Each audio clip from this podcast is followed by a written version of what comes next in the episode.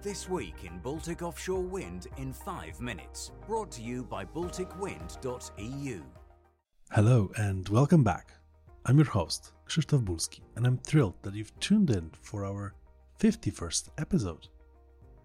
This podcast is brought to you by Baltic Power, one of the most advanced offshore wind farm projects in the Polish part of the Baltic Sea. For more information on the joint investment of PKN Orlen and Northland Power, please visit balticpower.pl. I would like to start by saying thank you to everyone who attended the Baltic Sea Offshore Wind 2023 Outlook live webinar. Over 150 people joined us live on Monday, and the webinar recording that we posted on LinkedIn has now over 700 views. The recording is also available on our YouTube channel. This week, we also released the special report summarizing our Baltic Sea offshore wind 2022 summary and 2023 Outlook series. Be sure to download it for free if you'd like to know what industry leaders and key policymakers we've been speaking with over the last uh, couple of weeks, what they think about what has been achieved in the past year and what their forecasts are for this year. And there's one more announcement. Yes, it has been a very busy week for Baltic Wind. We have just published the newest report summarizing the developments on the Polish offshore wind energy market uh, in uh, the fourth quarter of the past year. Be sure to download the reports on balticwind.eu. As always and usual, it's for free.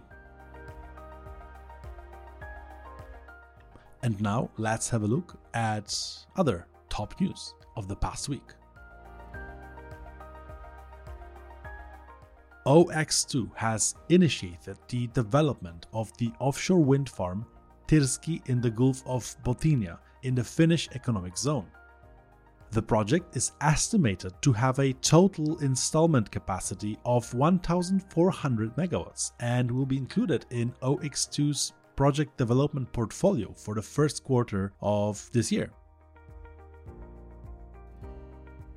The country administrative board of Halland has announced that the Galatea Galene offshore wind farm can be granted permission to be built under the Swedish Economic Zone Act. The wind farm can start construction as early as uh, in 2026 without state subsidies, and the Swedish Armed Forces have also given their go ahead uh, for part of the wind farm. The decision, the final decision, now lies with the government. the Baltic Power wind farm has obtained the first of the required construction permits for the onshore part of the farm's infrastructure. This is the first such decision issued for offshore wind power projects in Poland, as has been announced on Orlen Group's CEO Daniel Obajtek's social media. the German Federal Network Agency put out uh, to tender four areas in the North Sea and Baltic Sea with a total capacity of 7,000 megawatts of offshore wind turbines that have not been centrally pre screened. The investment levels uh, in wind energy in Europe fell in 2022 orders for new wind turbines were down 47% in 2021.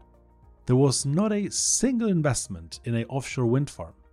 The problem, well, was inflation, with uh, costs rising at a higher rate than uh, prospective revenues. Investors are also being turned down by unhelpful national interventions uh, in electricity markets. So the EU must once again make Europe an attractive place for renewables investments, and the forthcoming market design proposals must address this.